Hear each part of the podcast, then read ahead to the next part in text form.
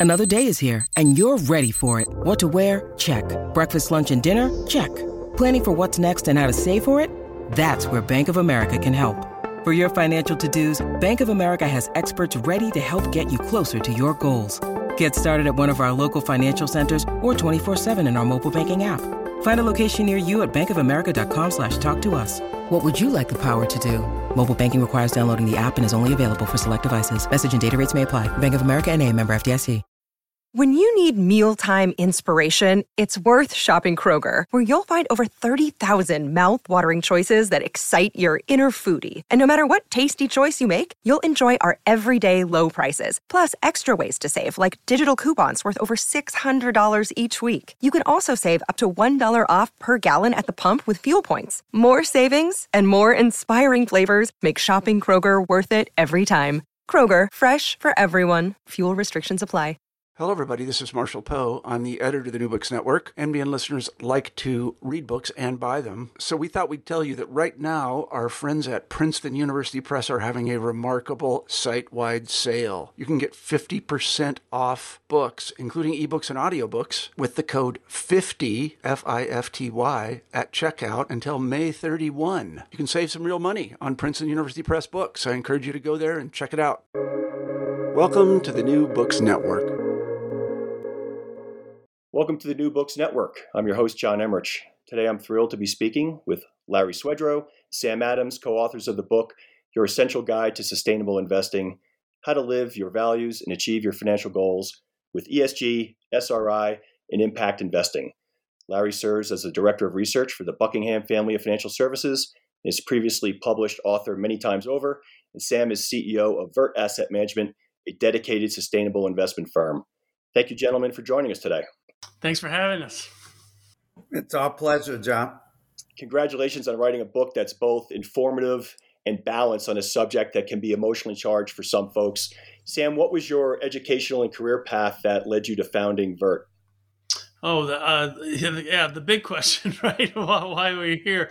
Um, well, I uh, ended up, uh, I was a philosophy major at the University of Colorado Boulder, which is a, a, a way of saying I was going to be unemployed for a while. And so uh, I was a ski bum and a climbing bum. So I actually have spent a lot of time in the mountains, uh, grew up skiing. So I seen climate change up uh, close and personal.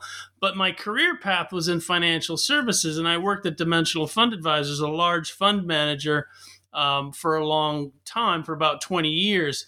And so I had these kind of two parts to my personality climber and skier, you know, mountaineer and capitalist, and they weren't really reconcilable for a while.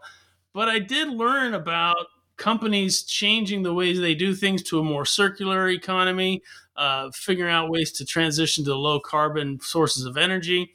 Uh, and then ESG investing came along in the mid 2000s, and I ask some hard questions. I'm sure we're going to get into those about whether it's a real investment strategy, what the performance is, does it have impact? And when I answered those satisfactorily to myself, I said, this is what I want to do full time.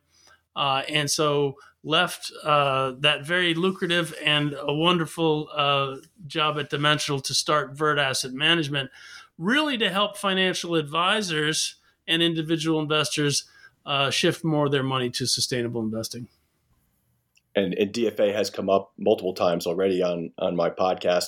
Larry, among your many books, you wrote one that was a guide to a winning investment strategy. How does an ESG allocation typically fit into an individual's investment strategy? In your experience at your firm, is it a percentage of the total, or for a lot of people, is it kind of all or nothing? Um, I, I would answer it this way: that the ESG movement, really, the way to think about it I would view it as sort of a hockey stick, which really only began to gain real momentum in around 2017, 18, and then in 19, it really exploded. Um, and so we have actually had very little demand from our clients, and we're a $65 billion firm. I would say just a few percent of our investment dollars are allocated specifically within ESG type of uh, guideline from the investor. Now, what I noticed was this big trend coming. We're seeing in the demand mutual funds being created. Very importantly, for the first time, you had a ton of academic literature focusing on it. The literature often follows the demand for product and trying to figure out what are the impact on the risk and rewards of portfolios. So I decided we ought to have a book about this so we could educate our clients about the pros and cons of ESG investing so they could make intelligent decisions. Uh, and I began writing a lot of papers on the subject, writing up dozens of academic papers. And then uh, I said, Joe, we've got to turn this into a book. And my knowledge is on the academic research showing the impact on risk and returns, and also importantly on the impact uh, and sustainable investors were having on uh, companies themselves. But I didn't have the background on the whole history of the movement. So I turned to my good friend Sam, who I'd known for a long time at Dimensional, and I knew he was big into this movement. So I asked if he'd uh, join me and co author the book, combining our skill sets. And that's how we ended up uh, working together. Brilliant. And one more for you, Sam. Does Vert allocate to ESG or sustainable funds to outside advisors, or do you do the allocation at the security level yourself?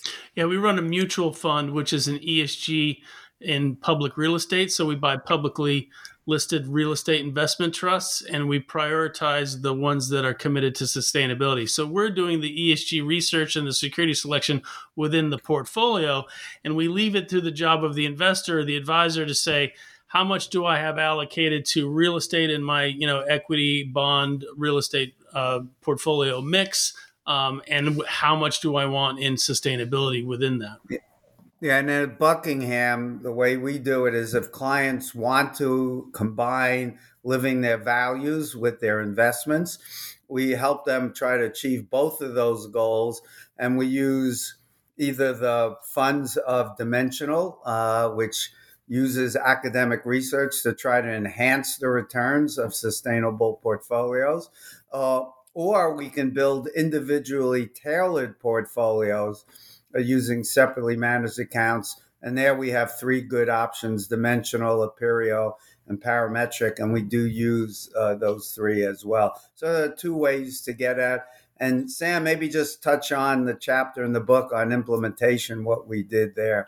Yeah, we put a, a, a how-to guide. Um, it's a long chapter on you know how to take your, your, most of the principles you adhere to in your existing investment strategy. You know, get a risk capacity and tolerance, and define your asset allocation, and then how do you implement that with ESG or SRI mutual funds and ETFs um, and what the differences are and what you need to look out for. And then we also have in the back of the book um, some illustrations of different types of portfolios investors might want to look at if they're focused on index funds, if they're focused on factor tilted funds like the dimensional ones, if they're focused more on shareholder engagement, those types of things.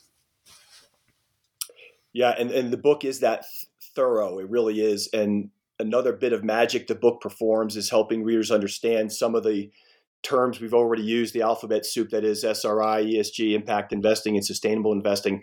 Can you just, because you almost can't even go to the next level without just a, a basic understanding of what those are and uh, and what they're not. That'd be yeah. great. With that hockey stick that Larry was talking about, when all the uh, the financial services industry started to get behind this, um, it's great because there's more product and more investment op- opportunities available. But no one is singing from the same hymn sheet, or and so all the words are used interchangeably. So setting out a, a set of definitions is critical. We call the whole field sustainable investing.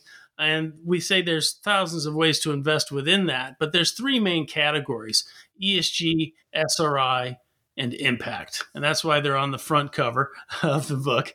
Uh, SRI is the oldest one. That goes back hundreds of years, thousands of years. And it's an investor who wants to invest for total return, but they have some no go areas. They have a problem with alcohol or tobacco or gambling or guns or abortion or whatever it is. And so they say, I'm willing to sacrifice whatever diversification or even potential return there because I just can't have that stuff in my portfolio. And so a lot of people's idea around sustainable investing is colored by SRI. They think that that's what it is. But in 2005, the UN defined ESG investing for the first time environmental, social, and governance investing. And this is different. Instead of asking the investor what they care about, what's important to them, you ask the companies what's important to them. You say, What's your environmental footprint? Are you consuming lots of natural resources that might become scarce? Are you producing lots of pollution that you could get some regulatory fines for? Uh, and what's your social uh, footprint, if you will? How are you treating your employees? Uh, do you have some uh, strife there? Or do you uh, have good relations with your suppliers and your, your customers? Um, and so this is a risk based analysis, right, of the companies and what's most material to their bottom line through these additional risk lenses of environmental, social, and governance. And so that's more like akin to conventional investing with an extra layer rather than tuning it to your individual values. And then the third category is very different. Impact investing is mostly private companies or private opportunities where you're investing for a specific problem that you want to solve. And so I like to kind of call it a, a for profit version of philanthropy. I want more women and girls to be educated in sub Saharan Africa. So I'm going to fund this company that has a novel way of scaling out educational opportunities for women, right? Uh, rather than donating money, I'm going to put it in a for profit enterprise because sometimes those scale better. Uh, so those three are the different types ESG, SRI, and impact. And you can immediately see how different they are in application. An ESG strategy you can do with regular mutual funds and ETFs, right? SRI, you might need some customization, so you might need some a separately managed account. And impact investing is often in the realm off of the public markets. So very different. Yeah, and, and we talked earlier Larry about my early involvement with Iroquois Valley Farms. And one of my great takeaways was to have impact, capital I impact, there's nothing better than that venture capital or private equity investment. I'll confess, it, uh, ESG is kind of um, grabbed onto primacy in the investing vernacular in this space, but that was a, a great differentiation. I appreciate it. And I'll, I'll apologize in advance for jumping back and forth or screwing up those terms as they go the other great thing you did was you created this framework of breaking down the three sources from sustainable investing into financial, societal, and, and personal. Let's talk about financial returns first. If I looked at this book as kind of a meta study, I'd conclude a couple things. One is that ESG halo raises stock prices and lowers cost of capital, which is a great thing for that individual company and may make higher ESG scores attractive to other companies, leading to you know greater impact for investors, however, once that halo is in place, if I understand the book correctly, it results in lower equity returns going forward. Do I have that directionally correct? Yeah, I think a good way for your listeners, uh, someone who's not an expert in finance, to think about it is think about the say the dot com companies in 1995. Uh, they had a certain expected return uh, and certain risks. Then the, that became very popular, what economists would call a curse of popularity, uh, that bid up their prices without affecting the cash flows generated by the companies and ultimately their true valuation. So, as the valuations were going up, investors were realizing capital gains. And unfortunately, investors like to chase returns, and that leads to them even more money coming in and it bidding up prices, lowering the returns in the future, and eventually bubbles burst.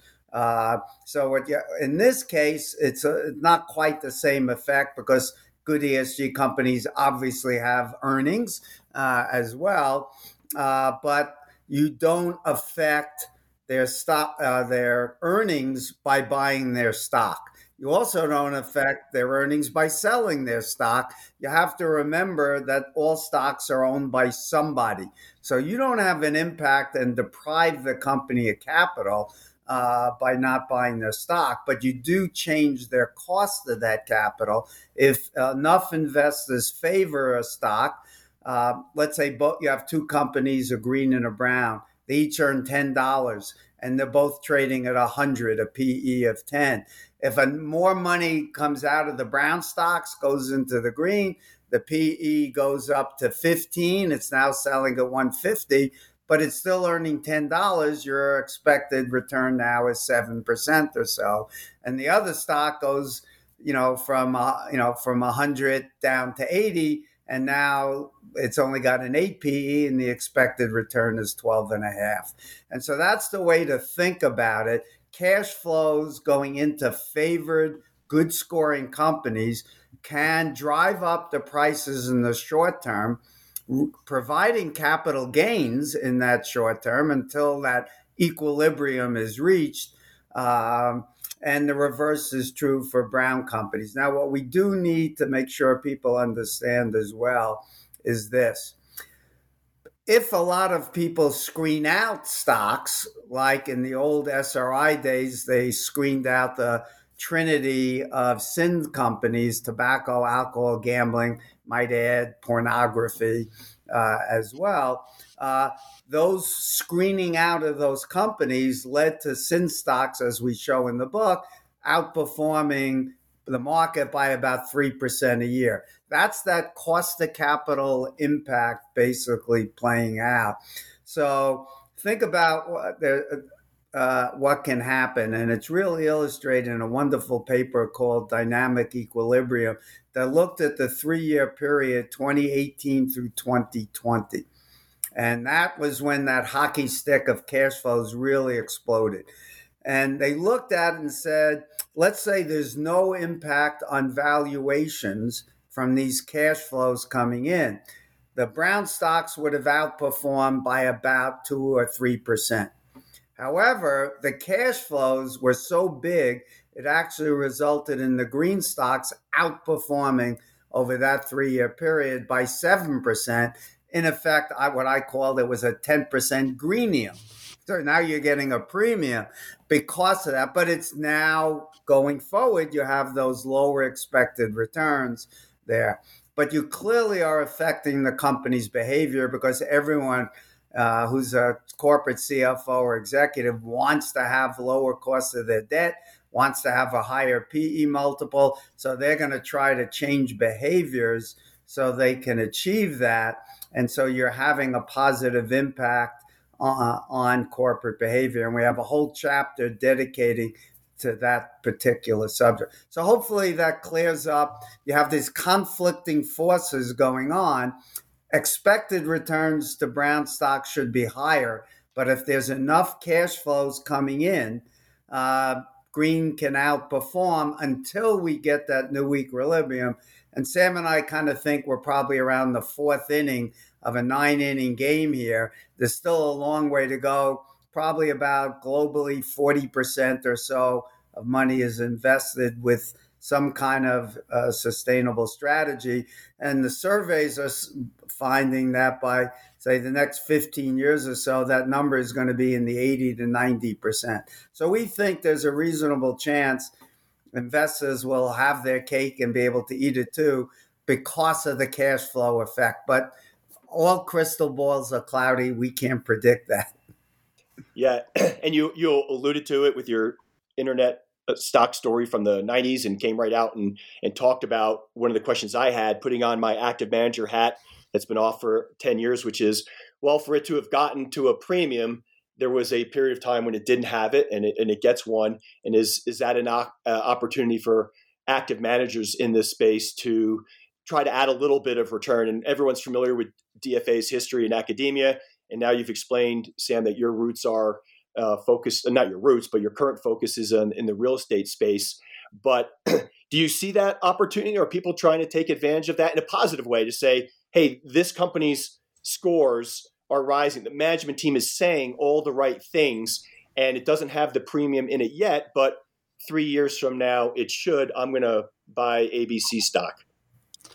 Yeah, I'll I'll just go and then turn it over to Sam real quick here. There was an academic paper that looked at exactly that issue and said, uh, let's look at what happens to companies whose ESG scores are rising and their stock returns go up for the very logical reason they're able now to be included in portfolios that were screened out before. So you're getting this ESG momentum. Uh, and the academic evidence on momentum is it's everywhere. Uh, it even explains factor returns. uh, factors tend to do better when they have positive momentum. So, very clearly, uh, you know, this is having an effect. Corporations are observing it. They're getting better scores. That leads to more cash flows. Their stock prices tend to do relatively better. Well, I, will speak from personal experience in running our ESG uh, fund, the Global Sustainable Real Estate Fund. Um, you know, you get this ESG data, and I'm not an active manager, right? I come from the other school of, of thinking, but I'm looking at it, I'm saying, does this information help me at all? And unfortunately, it doesn't. It's just as hard as before. You, you know, you definitely see some advantages that the sustainable companies have. They have lower utility costs because they're more energy efficient. They have less employee turnover costs. They have all these benefits, okay?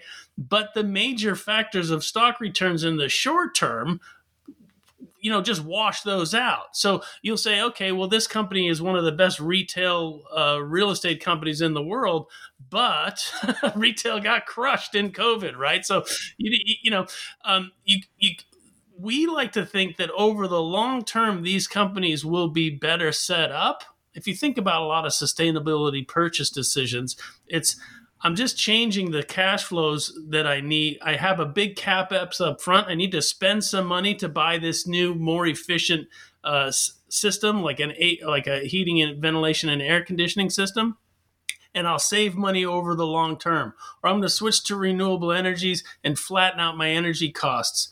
So they'll be better set up for the long term. Um, but right, does that give them lower expected returns because they're lower risk and safer companies going on in the future? So again, it's really hard to use ESG information, even though it's better information and more information to to create alpha as an active manager. I do think you can sort companies who are getting more prepared for the future and not.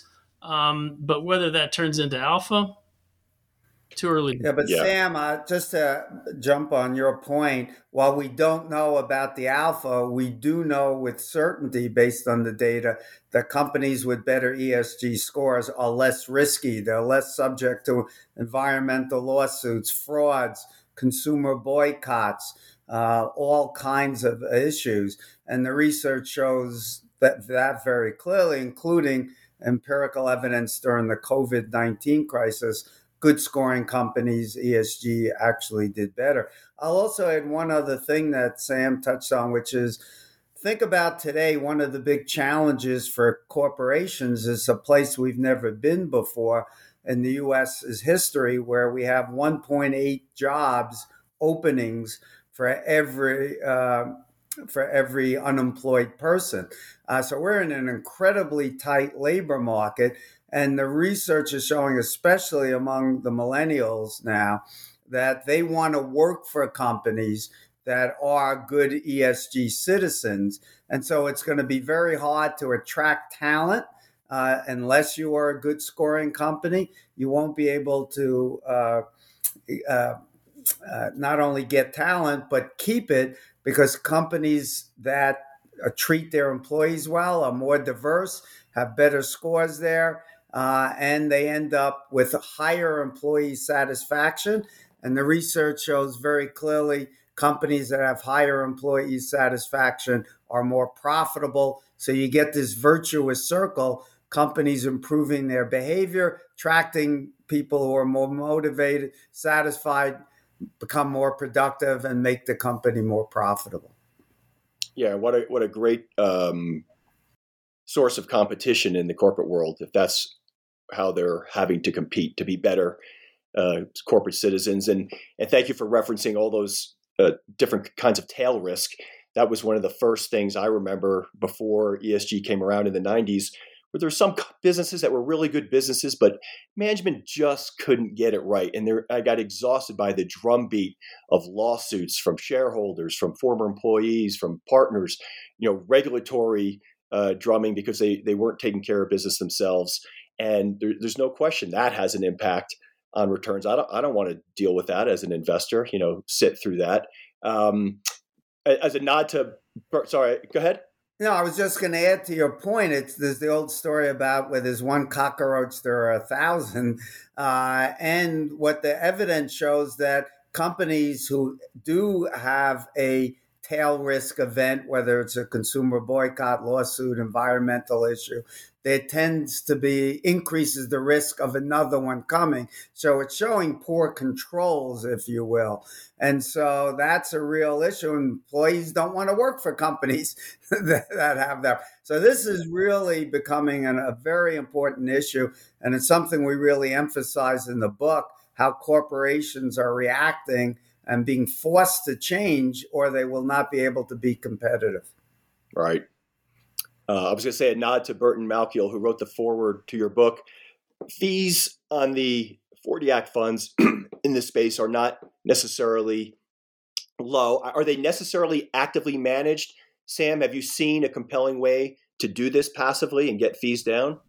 Yeah, you can do it passively. You can get fees down, but you have to really ask what you want from the fund manager, right? So uh, there's some really interesting differences between fund managers. Some you might want to pay a little bit more for some extra ESG screening and research and really getting that um, uh, better definition of what's sustainable and what's not.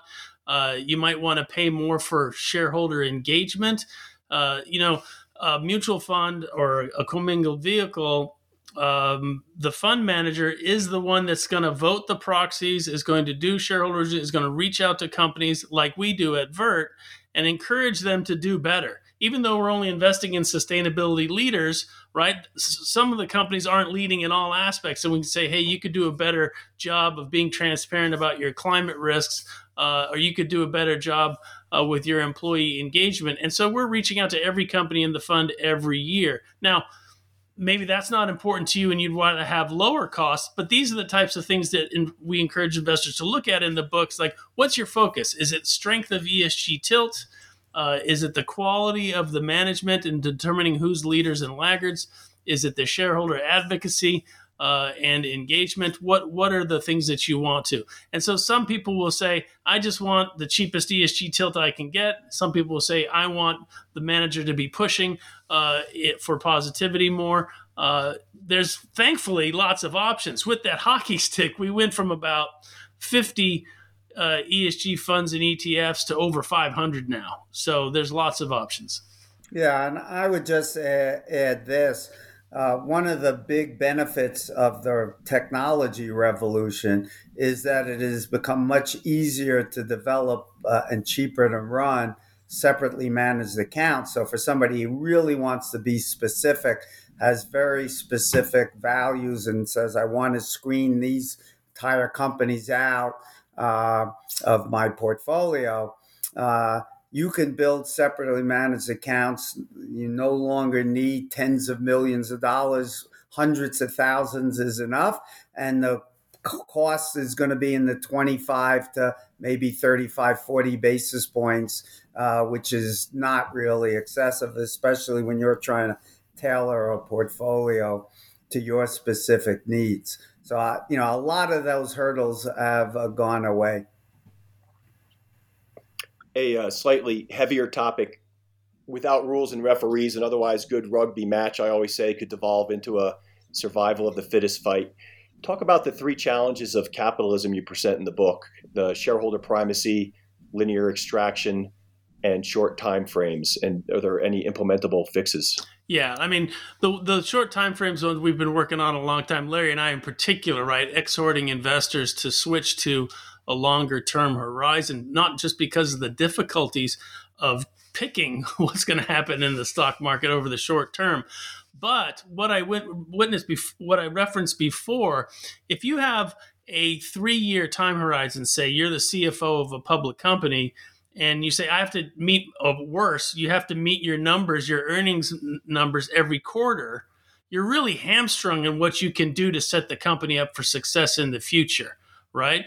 But if you said, I have a five year or 10 year time horizon, I can invest in plant and equipment and products and things that will save us money and will be more efficient going forward. So the longer term you get, the more these sustainable projects pencil out, right? Everyone switched to LED lights because that pencils out in a year, right? That's an easy win. Putting solar panels on the roof, that's three years. A geothermal system, that might be 20 years, right? But but you get more benefits the longer you go out.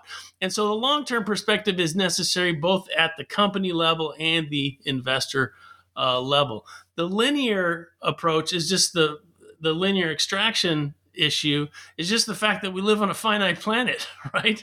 And taking natural resources, making products, and then throwing them in the waste bin, what we call take, make, waste, is a road to ecological planetary disaster. So circular business models are not only better for the planet but better for the company, right? When you come up with a system where your inputs are your outputs and they just go around and around, right? That means you're not relying on natural resources and you don't have a waste problem. And so companies that are coming up with those circular business models um, are like in, in the real estate space, taking a building like the Empire State Building, right, and giving it an energy retrofit 100 years after it was built, and now you've reduced the energy use of it 40%, and it's a healthier building for uh, tenants. That means that building can continue being used for a long lot more longer, right? Um, so that is the the circular business model one. And then the shareholder, the stakeholder primacy or the shareholder primacy model um, this one, uh, thankfully, I don't. It, it, was a nice debate a couple of years ago, but everyone's recognized that with a tight labor market, you have to be good to your employees, right? Um, with more pressure from uh, you know um, your your customers to have uh, more sustainable products, you have to be uh, entering into dialogue with your customers about what they want. Uh, this is no longer you know ignore everything and send profits to the shareholders. To do that, you have to take into account the other stakeholders. The way to maximize profits is to consider all of your stakeholders.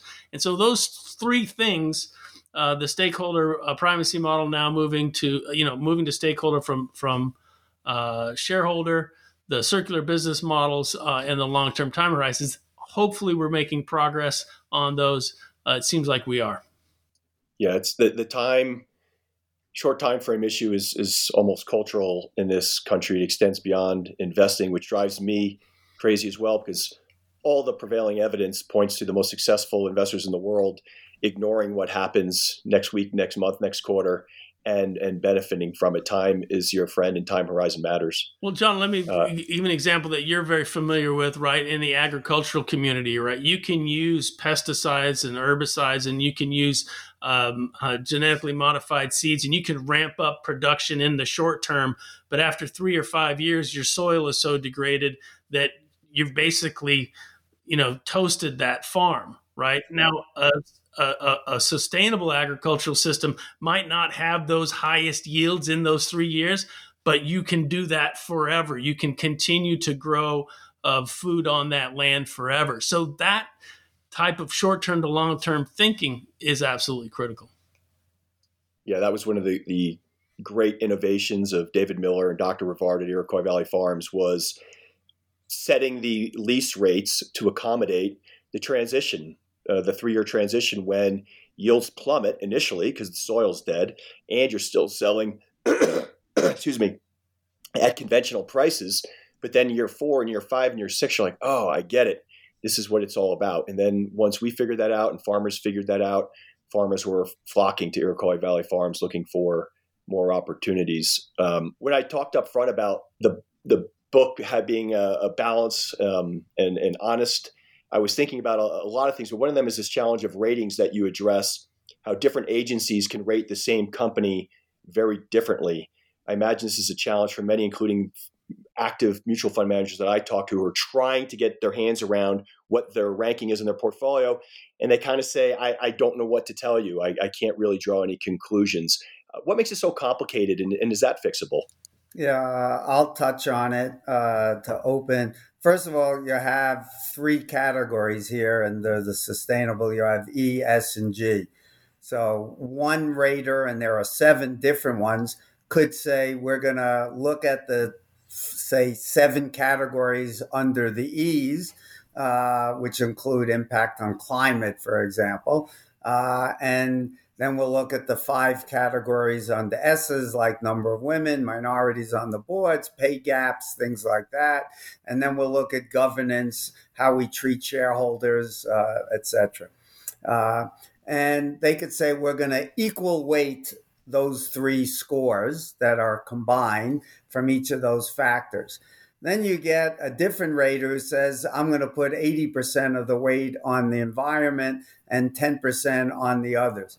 So that creates a problem. And then, even within, say, the S, how do you decide somebody is a good uh, corporate citizen? Do you look at the number of women or minorities on boards? Do you look at the number of officers in the company or managers? Do you look at pay gaps? Do you look at some combination of those? Those kinds of issues, everyone can decide on what's the metrics they're going to look at uh, and then, even if you agree on the metric, someone decides to weight one differently. So, I don't think we're really likely to ever get total agreement. Um, and it, is a big problem. It's not like with bonds, where you have three different rating agencies, Moody's, Fitch, and S&P that dominate but the correlation of their scores is like 99.5%. If you look at one and get a triple B, the odds are almost 100% the others will be identical. Here, you can have three different raters and they could be very different depending upon the scores. And I'll use one other example to help your listeners. You can look at, say, carbon emissions and say, do we look at their scope, what are called scope one emissions, what goes into my product that I'm making?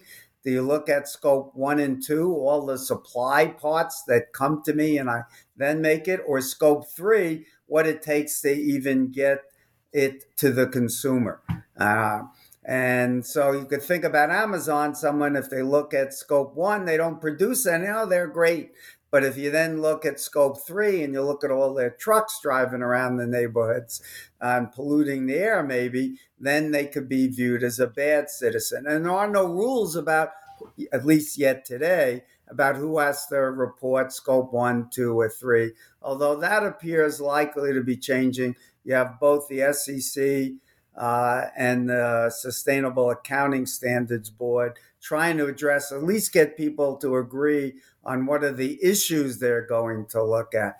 But to me, the bottom line is this what we are clearly getting is more transparency. And I think that trend towards more transparency and disclosure is going to increase. And that's what's really good. But I will add this differences in ratings create real problems and can lead to uh, bad conclusions when you look at the research because two people could look at the same data over the same period and they're using different raters and they'll come up with different answers as to the risk and return characteristics of a portfolio. So you really have to dig deep down and hard to understand what is going on in these portfolios.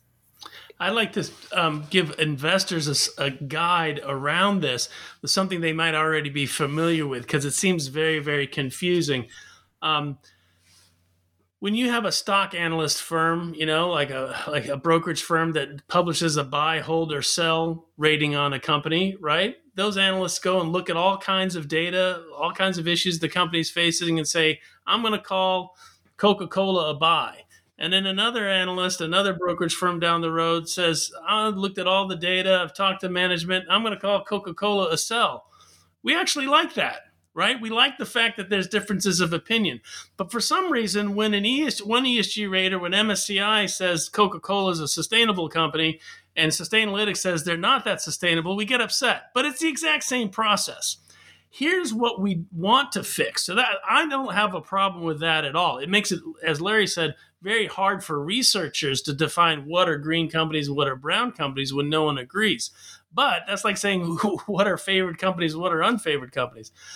But what we do need to get standardization on is the data. It'd be nice if everybody reported their scope one emissions in the same way. It'd be nice if everyone, uh, for example, reported how much uh, water they're using in the same way. It'd be nice if everyone had some standardization around their diversity reporting. Then we could compare companies like for like. And right now, it's really hard to do that. But those standards uh, are coming.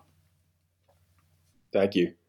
And thank you for specifying in the book the relationship between impact investing and private equity or venture capital, which we've already talked a little bit about. And that was a clear takeaway from my time at Iroquois Valley Farms was the power of impact increases in that direct investment as opposed to, as you said, Larry, whether you buy a share or sell a share doesn't have much of a, of a change. What other forms of impact investing do you see besides that one in sustainable agriculture?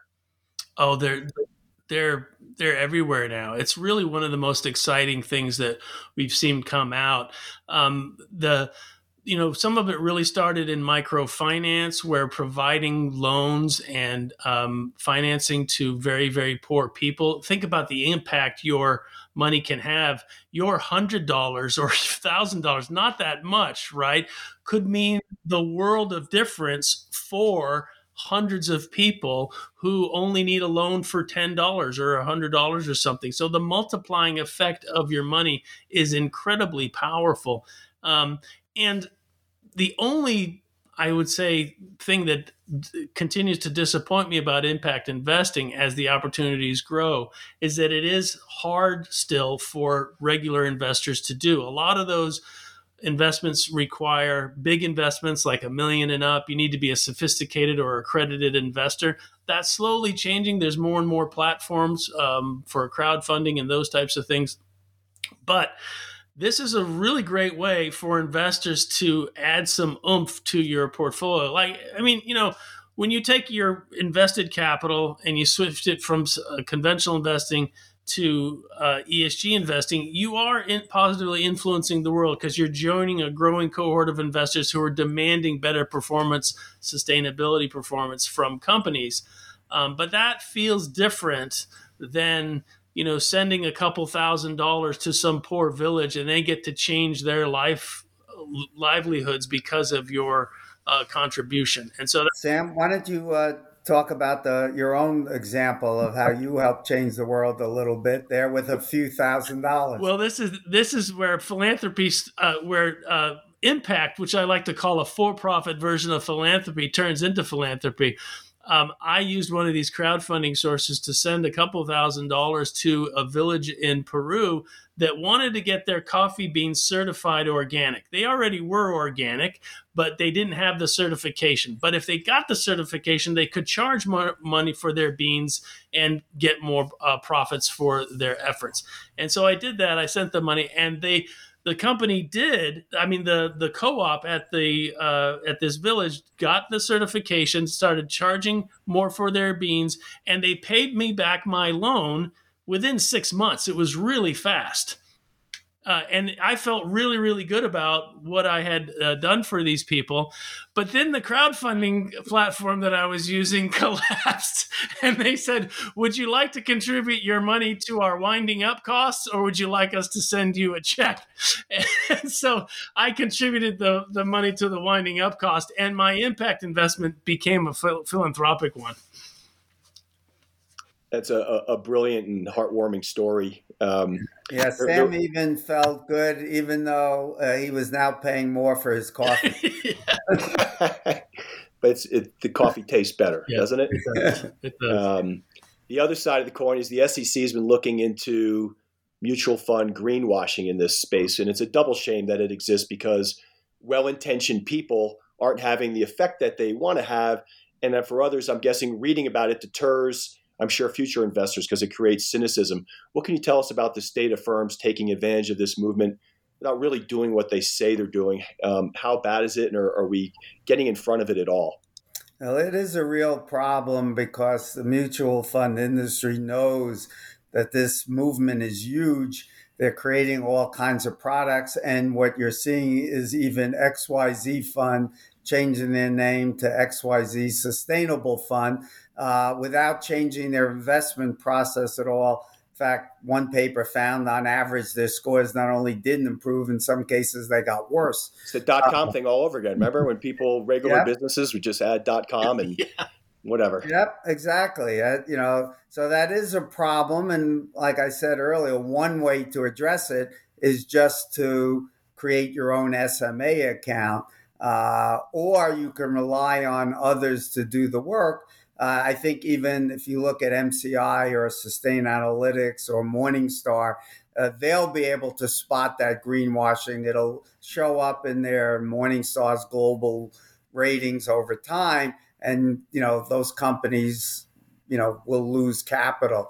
But it's a shame that it goes on. Uh, in my mind, that should be something the SEC should be pursuing vigorously and suing companies and charging big penalties when they don't see the behavior improving when they slap on an ESG. So that attorney generals of the states could do it as well. And I think that's an area that's likely to probably see some action taking place. Yeah, you can go too far with that. The Europeans have tried to do that on categorization, categorizing mutual funds into you know what level of sustainability there are, um, and you can go too far.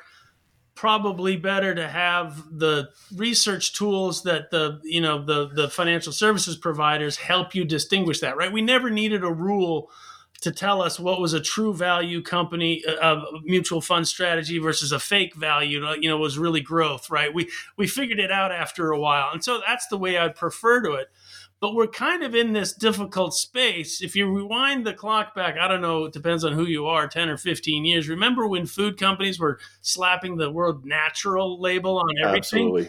And there wasn't natural anything natural about it, right? It was just um, and then we came up with an organic certification and now there's certifications around, you know, fish friendly and and and pasture raised and all this type of stuff, right? We need that to develop because right now it's the Wild West, right? As Larry said, people just change the that brown thing to having a green name and leave it brown, and and there you go, right? So.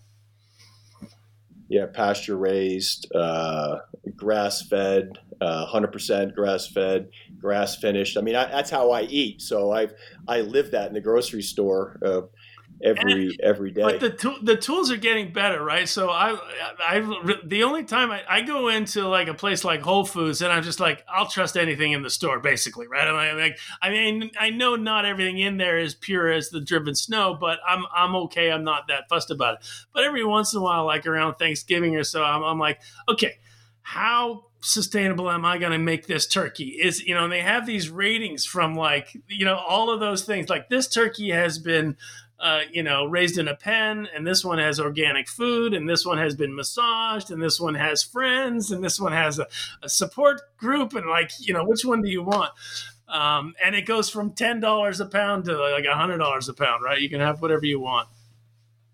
They got they got the copper, silver, gold badges above each piece of meat, and you're I'm taking my glasses off and getting right up against the glass to see what exactly it is. But that is an important point that whether it's Whole Foods or Natural Grocer, uh, there are actually vendors out there trying to do the work for you. And if they build that credibility, whereas you said, Sam, I stop worrying about it uh, because I trust them. That's uh, that helps grow demand. I think that gives um, consumers some some comfort. And I think with the complexity of sustainable investing now, right? Getting some guidance from somebody. Uh, if you have a financial advisor, that's great. Um, uh, there's some robo advisors for the, that, that can do it. But as Larry said, if you're more into really doing it, figuring out exactly what you like and don't like, then these separately managed accounts are a solution as well. Um, I guess the the takeaway is just don't believe what it says on the tin, right? You got to do a little bit right. of due diligence. Do do some work just just one more. There, there's another big pool of money out there in the hands of BlackRock, the largest asset manager in the world, and I'm guessing a very large ESG manager.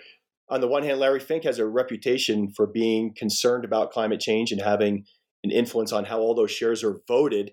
could be impactful. There's a lot of hand wringing about that, but I, I think I saw somewhere in the book that the that public image hasn't yet added up to a whole lot of of impact yet from BlackRock. Do I have that right?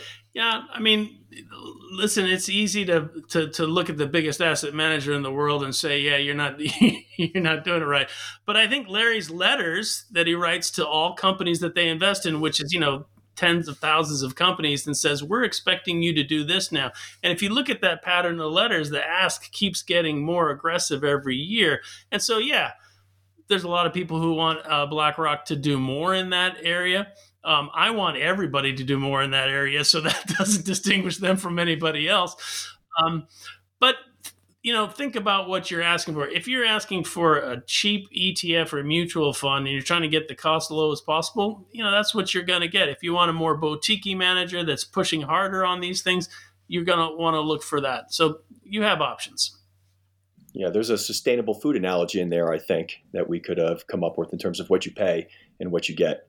Yeah. Um, I mean, uh, we're modeling our company after Patagonia, right? They're not trying to have the cheapest clothes. They're going to have expensive clothes, but they're going to be really well uh, made and they're going to be sustainably sourced. And as you said before, John, you, you know you can trust that brand, right? You're saying I'm not, I don't need to go into the whole supply chain of this jacket because I know Patagonia's figured it out and is work and is doing the best they can. But they're very concerned about the performance of the jacket as well. And then you can go with with what uh, you think is best. Yeah, high, high credibility. Yeah. Before uh, I let go ahead. Yeah, John, I think there's one other topic that's really important for your listeners before we wrap up here. Uh, a lot of people, uh, especially individuals wanting to express very specific values, I think make a mistake in thinking about screening out some industries. And a lot of mutual funds look solely at how does this company score against the market. Uh, so you're going to find, for example, uh, any energy company that's producing oil is going to get a bad score uh, on the E side of the ledger, and you might therefore screen them out. However, I, the reason I believe it's a mistake is there I think the much better way to look at this is to look at what is called a best in class or industry neutral uh, analogy. So you would score each of the companies in the energy space. Uh, and if you find that there are companies making significant investments to the transition to sustainable energy while others are not, you should favor them because here's a great story. Probably, I would bet almost none of your listeners know. The companies that have the most green patent are the energy companies. So if you screen them out, you deprive them of capital, they then can't make investments in that transition. So we think a best in class approach is the way to go. Of course, somebody could say, I just don't want to invest in an energy company. That's fine. But Sam, maybe I think it's helpful if you tell that short story using Total, uh, the French company, as an example. Yeah, I mean, to make this sustainability transition, we need all of companies and all of capitalism to make this switch to low carbon, right? And to uh, do all the other things we need in sustainability. Um, and so we can't just say goodbye to those oil and gas companies. We're going to need their technology and their experience not only to give us the oil and gas we need to get to the transition, but as Larry said, to to to, to fund the the um, the, the patents to do this. For example, the uh, the energy company, the oil and gas company, uh, the French one, Total, uh, is committed to switching to renewables. Right? They still have an oil and gas portfolio, but it would be imprudent to just you know cap those wells and turn them off but they can use the profits from those to fund investments in renewables. My goal as a sustainable investor advocate is to get capitalism to push those companies who are dragging their feet, all right, to start paying attention and start moving forward right? The leaders are out there in front. We're, we're, applauding them. We want to reward them with capital, but we also want the other guys to come along. Uh, and so I get just as excited about the test about the you know Ford coming out with the electric F 150 as I do when Tesla comes out with the new Cybertruck, right? Right. Even so though they that, have the CE part. Yeah, that's the approach that, for example, Dimensional, among other takes in building their sustainable funds, they take a best in class uh, approach and don't screen out entire industries. And I just think that makes more logic, even though you might want to hold your nose and I'm sorry, I'm buying an oil a company that produces oil and takes it out of the ground. You are helping the world become greener by giving them capital and advantaging them over the brown bad companies who aren't making those investments.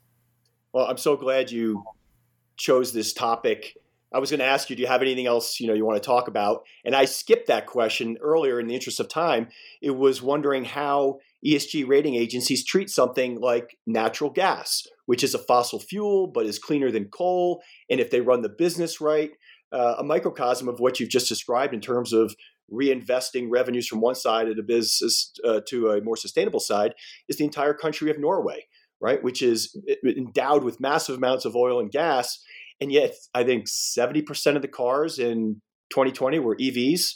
Um, and the way they invest their tremendous sovereign wealth fund of 1.3 trillion dollars, um, it's a it's a great you know so they get knocked for uh, that fund because they have that oil and gas business. But look what they're doing with the revenue, and look what they're doing with their entire economy. It's kind of a model for the world. You know, um, there's so much more in the book, including a fascinating history of sustainable investing, Larry, that you alluded to earlier, going back thousands of years, starting with religious roots that should not be skipped by readers. I really enjoyed it. Um, where else, Larry, can people follow what you're doing? You probably have three more books in the works, I'm guessing, basing based on what a prolific writer are you, but where can they follow you? And then I'll ask Sam. Yeah, so I write for three uh, websites uh, Advisor Perspectives, uh, t- typically once a week, uh, sometimes a little bit more often. Um, um, and then I write for Alpha Architect, that's especially uh, for the geeks who are really into the factor investing and all the academic research. So I give them the more technical papers. And I also write for more, call it average investor website called Evidence Based Investor that does a great job of bringing important issues uh, to the investing public's uh, attention. I uh, just wrote a piece about 529 plans, for example, how you have to be careful because some of them are really bad in terms of having high expenses because of bad behavior by the state governments who are taking that revenue and siphoning it off, spending it on their own endeavors instead of helping keep costs down for consumers. So I write for those three sites. Uh, you can find our book on Amazon, of course. Um, and uh, we always appreciate um, uh, if someone takes the time, reads the book, take a few minutes if you enjoy it, write a review so others can share uh, and share that on Facebook to bring this important book, we think, to everybody's attention. And Sam and I both put our email addresses in the book.